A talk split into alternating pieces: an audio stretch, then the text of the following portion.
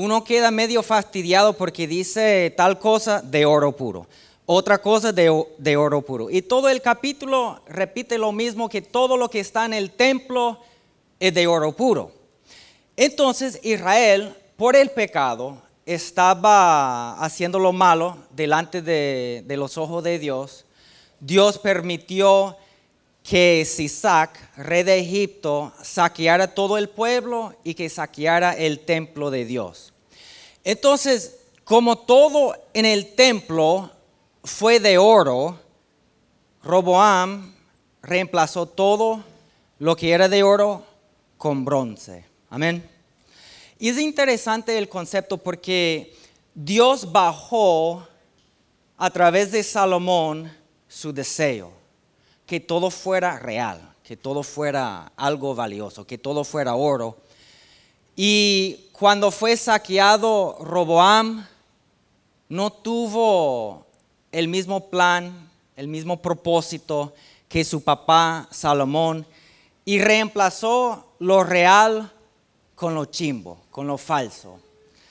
Y yo pienso que hay muchos cristianos hoy en día que Dios ha pasado el oro, el plan real para sus vidas, y ellos no quieren hacer ese plan, no quieren ese propósito, y en su mente ellos dicen, bueno, pero el bronce se parece algo como el oro, ¿no? Como decía eh, Roboam. A lo mejor de lejos, si, si viéramos los escudos de bronce, diríamos quizás sean de oro, ¿no? Pero hay una gran diferencia entre el oro y el bronce. ¿Cuántos lo saben? Uh, ¿Cuántos solo quieren un kilito de oro? ¿Ah? Yo creo que un kilo de oro está en casi 60 mil dólares. Con eso compras 14 toneladas de bronce. en serio. Entonces es decir que hay mucha diferencia entre el oro y el bronce. Y hay muchos cristianos que sencillamente no quieren pagar el precio para tener lo real en sus vidas y se conforman con algo falso, con el bronce. Tiene apariencia de oro, pero no es oro. Y saben que los dividendos no son igual como el oro. Amén. Nosotros sabemos en la palabra de Dios que, por ejemplo, en el libro de Primera de Corintios 9, 25 al 27, que el apóstol Pablo compara nuestras vidas como una carrera. Y él dice que todos corren, todos luchan, pero a la vez el que corre, el que lucha, debe hacerlo con las ganas de ganar. O sea, en las Olimpiadas nadie quedó con ganas de, de ganar el bronce. O sea, todos quieren ganar. Y en el Evangelio a veces como que no nos entregamos a Dios de forma necesaria, porque a veces la mentalidad es, bueno, eso es para Dios, ¿no? Entonces, los de, por ejemplo, UFC, ellos entrenan todos los días haciendo locuras, corriendo, haciendo porque quieren ganar. Y de la misma forma, todos nosotros cabemos en el cuerpo de Cristo y todos tenemos una función.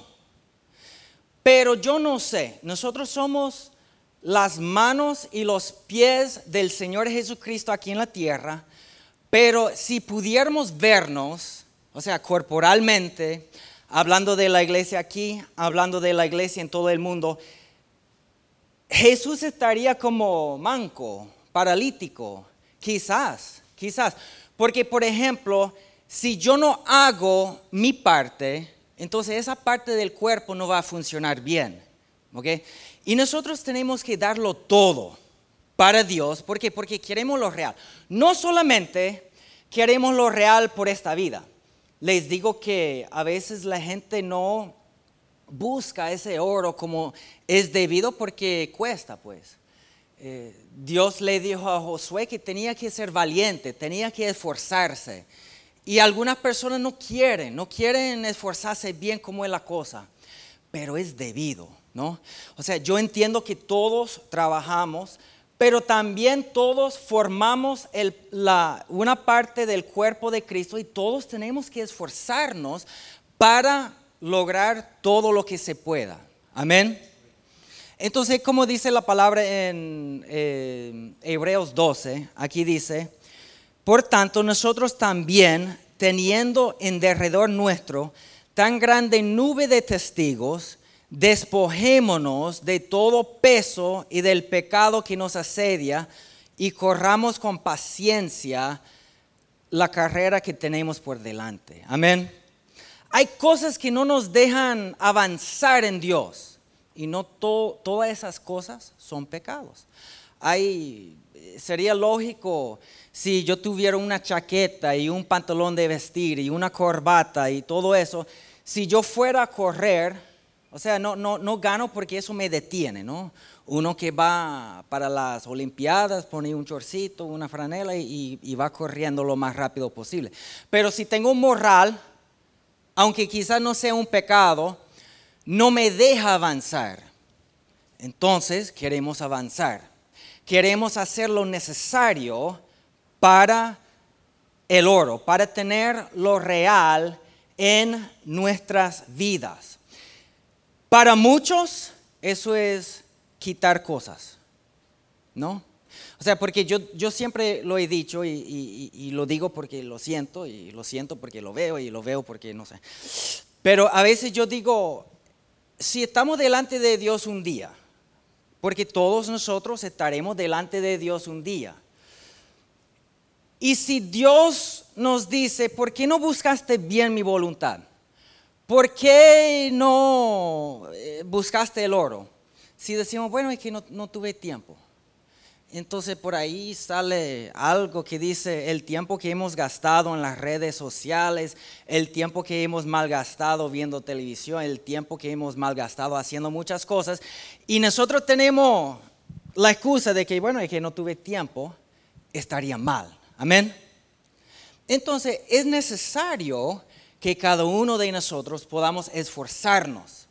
Para el que está esforzándose mucho para Dios, quizás hay que dejar algunas cosas que no te deja avanzar. Por ejemplo, em, en el libro de Hechos, capítulo 6, em, eh, las viudas griegas se estaban quejando porque estaban siendo desatendidas de la iglesia.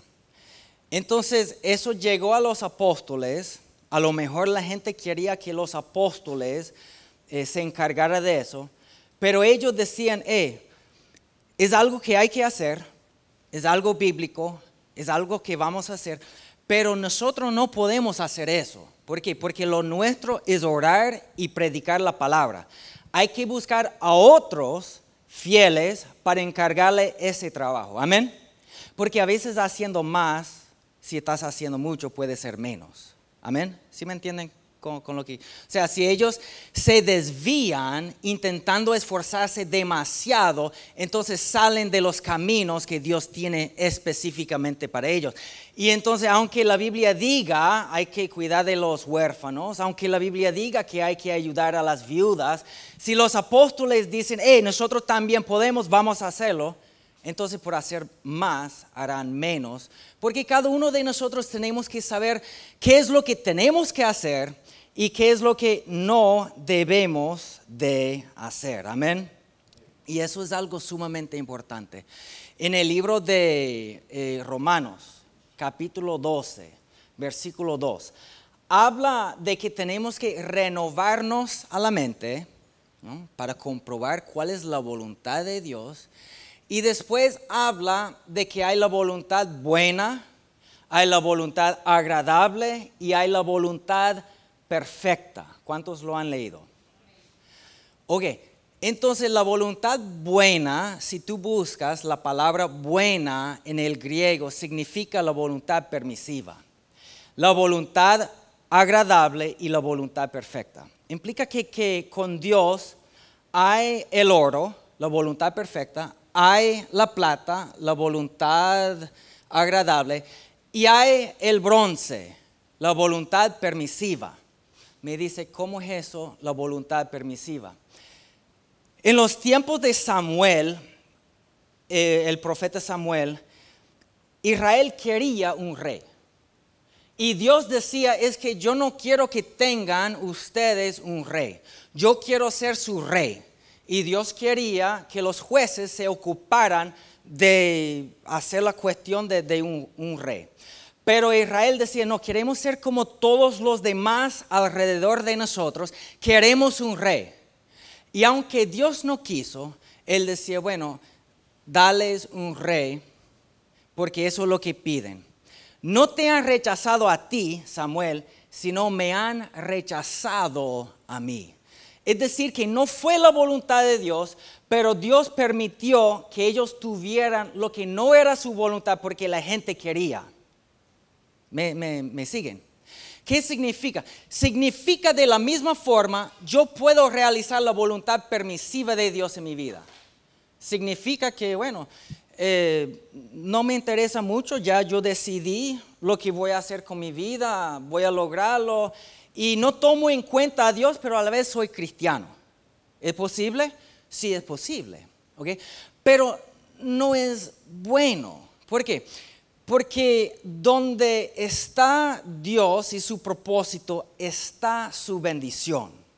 ¿Me entienden?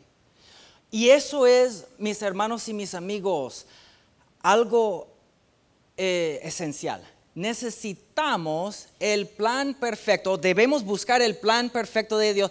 ¿Por qué? Porque ahí hay los dividendos de Dios. Ahí está la bendición de Dios.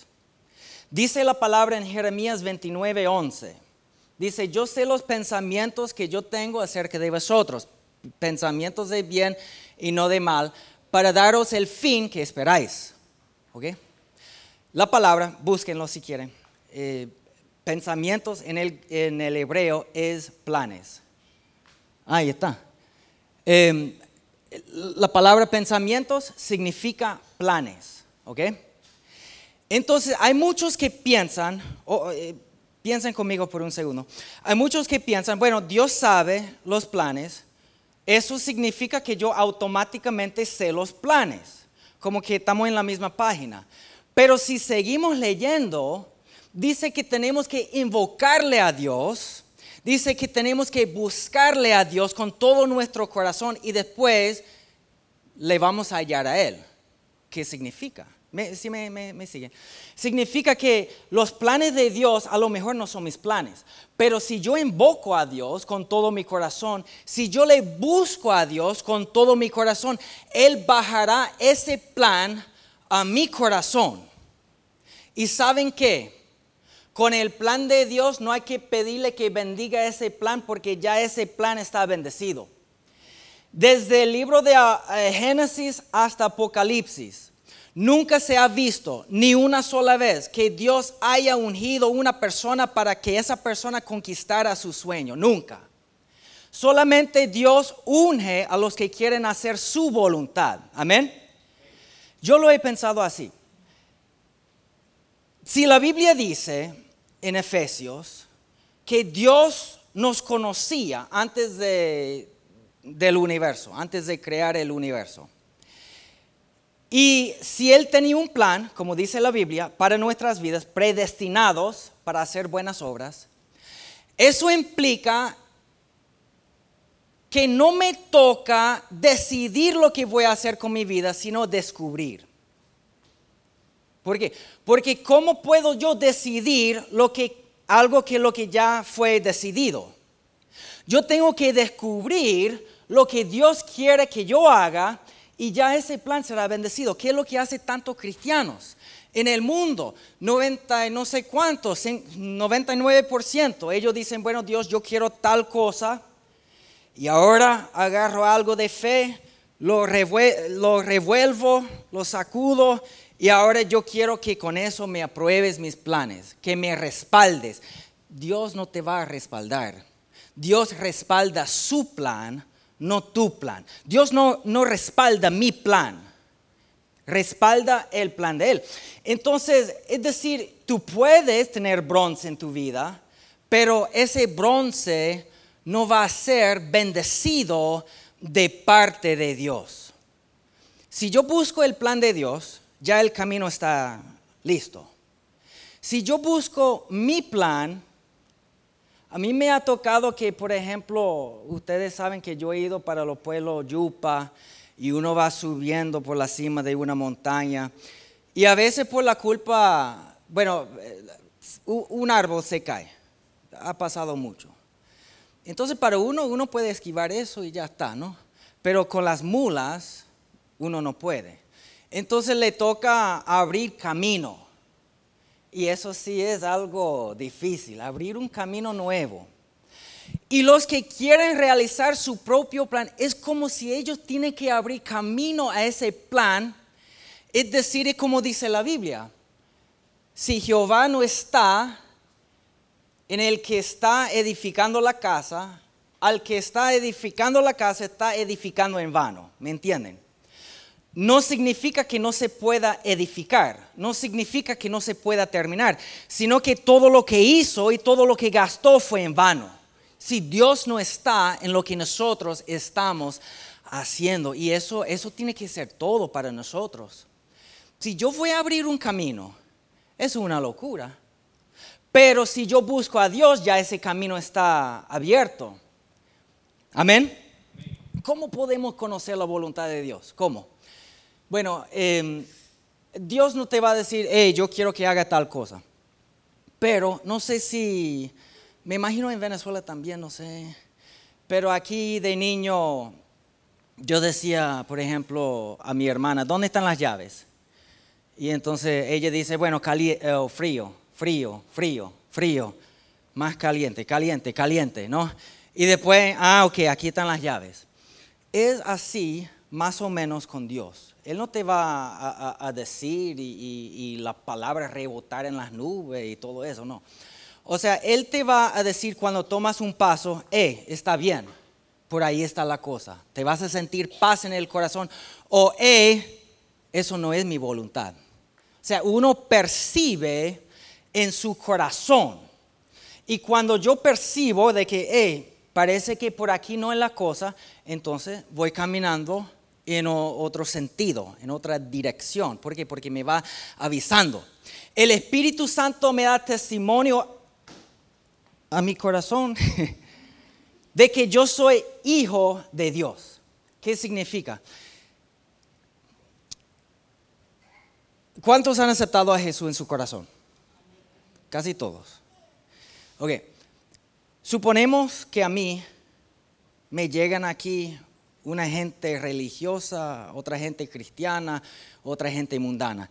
Y cada uno de ellos me dicen, hey, tú no eres cristiano. Ya yo sé en mi corazón que yo soy cristiano porque el Espíritu Santo me da testimonio. ¿okay?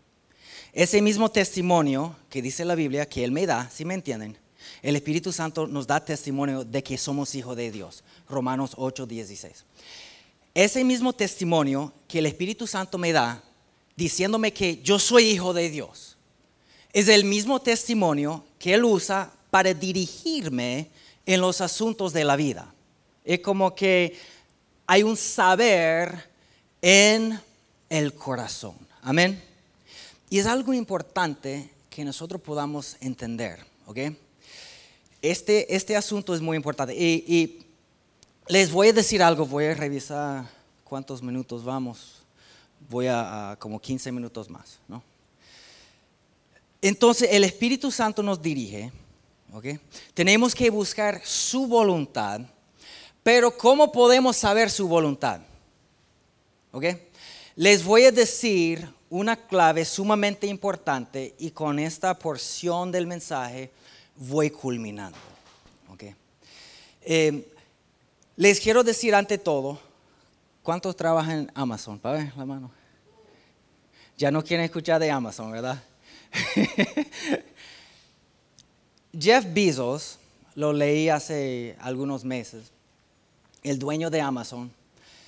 Em, yo leí que se compró una casa en Los Ángeles.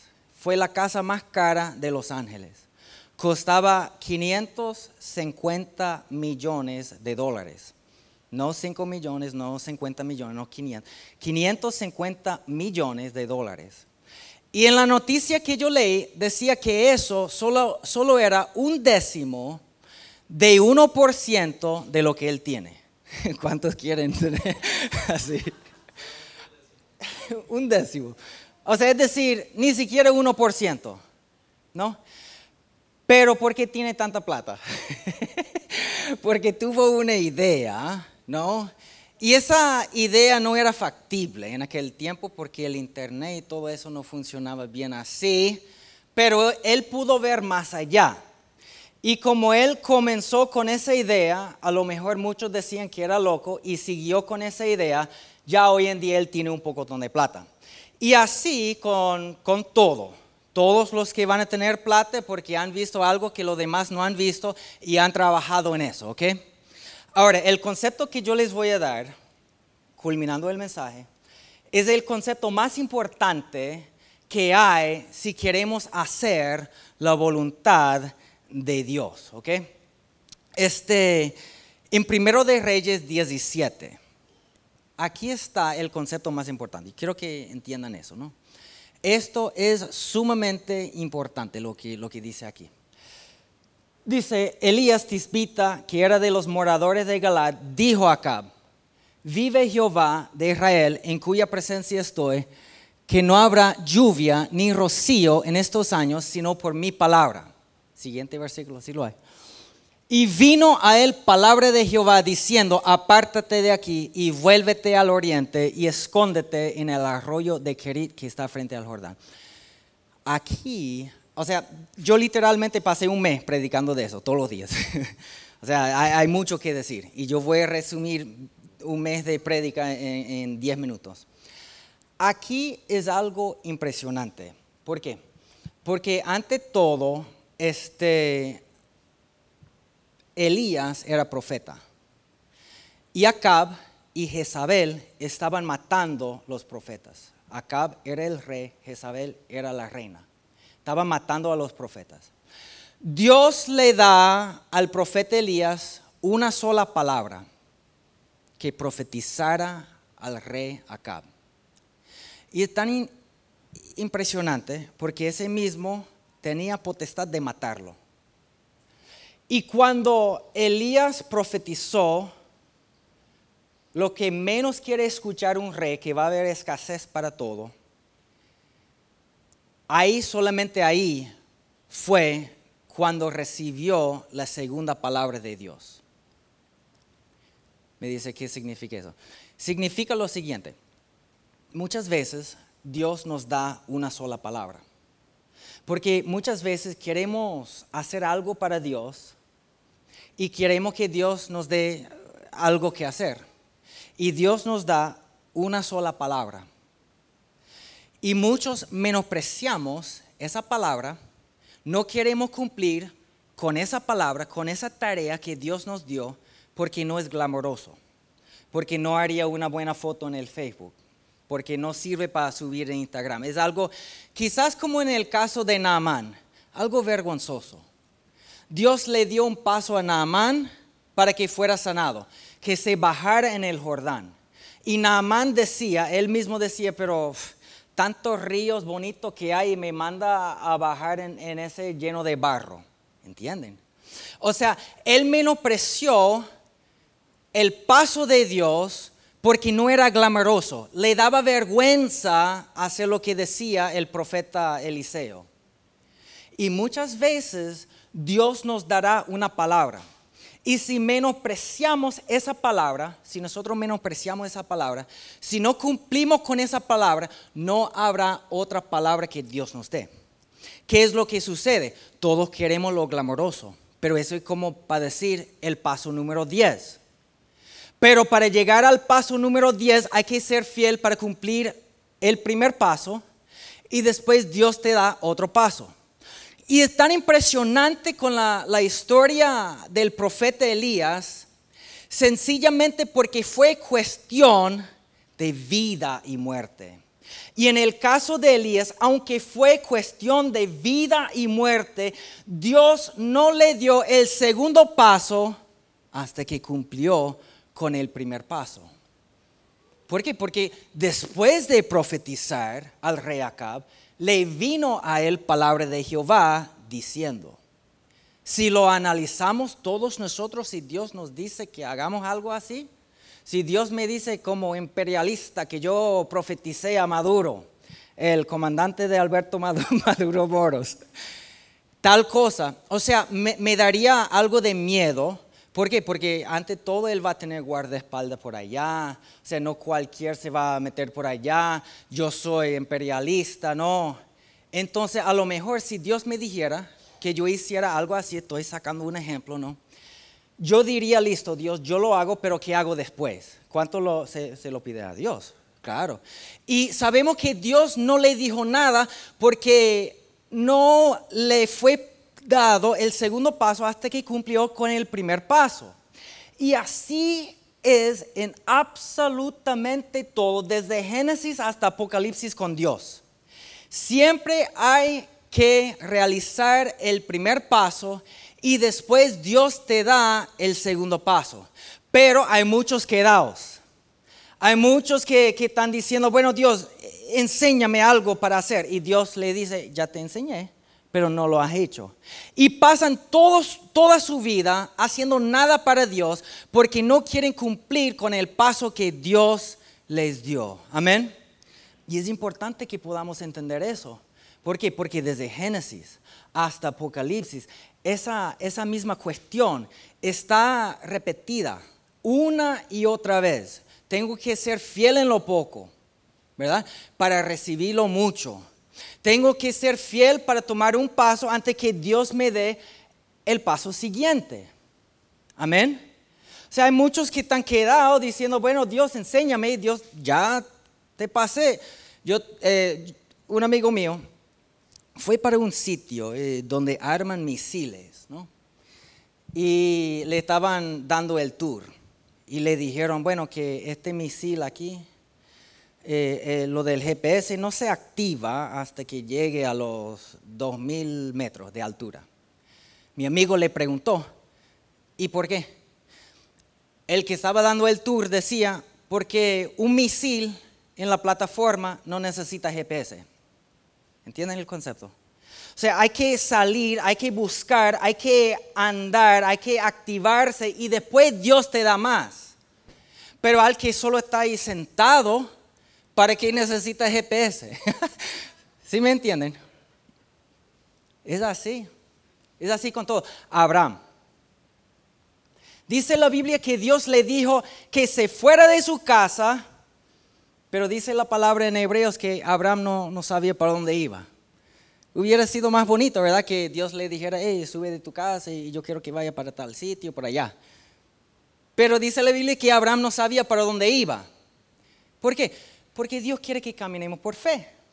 Y si yo sé paso 1 al 10, no estoy caminando por fe. ¿Sí o no?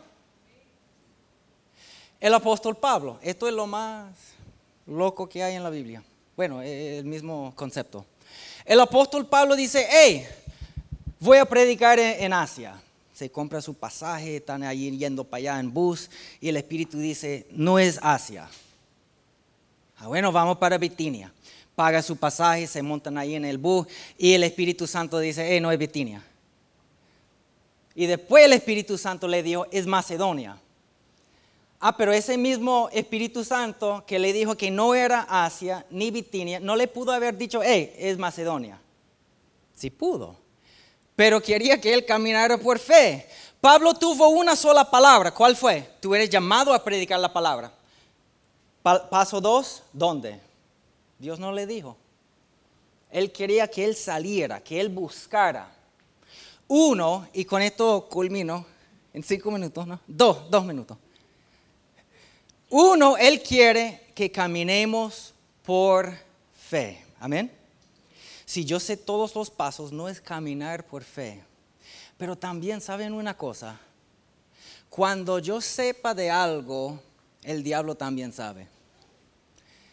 Entonces, si Dios me adelanta el, paso, el diablo también sabe. El apóstol Pablo dice en 1 Corintios 16, 9, que hay una puerta grande y eficaz y muchos son los adversarios. ¿Qué está diciendo? Está diciendo, Dios me ha mostrado que Él quiere que yo pase por una puerta, pero a lo que yo pase por ahí hay muchos enemigos. Amén. Dale gracias a Dios que Dios no te dé el segundo paso hasta que cumplas con el primer paso. Asimismo dice en eh, 1 de Corintios 2.8, fíjense, dice, la que ninguno de los príncipes de este siglo conoció, porque si la hubieran conocido, nunca habrían crucificado el Señor de gloria. ¿Qué está diciendo? El diablo en aquel tiempo, él no sabía por qué Jesús estaba aquí. Él lo conocía, decía Jesús, Hijo de Dios, eh, que has venido a destruirnos antes de nuestro tiempo. Él supo quién era Jesús, pero no entendió por qué Jesús vino. Nosotros hoy en día lo entendemos. En aquel tiempo no entendían. Me dice, ¿por qué? Porque cuando crucifican a Jesús, todos se van a, trabajar, a pescar, a hacer su cosa. Porque, porque no han entendido que el propósito de Jesús fue llegar, ser crucificado con el fin que nos podían dar la salvación. La gente no supo por las profecías, no fue algo muy entendido. Y el diablo no supo. Porque si el diablo sabe, no le crucifica a Jesús. Y el plan de Dios funcionó. ¿Por qué? Porque el diablo no supo. Mis hermanos y mis amigos, Dios tiene un plan y un propósito para nuestras vidas. Tenemos que ser fieles para tomar el primer paso, ser fiel en lo poco, realizar ese asunto y después Dios nos da otro paso. Y así sucesivamente. Pero no puedo solo saltar hasta los pasos de gloria. Tengo que ser fiel en lo poco. Y si soy fiel en lo poco, se activará el GPS en la mitad del camino. Dios te va guiando, estarás caminando por fe y realizando la voluntad de Dios y conseguirán el oro. Amén. ¿Cuánto quieren un kilito de oro?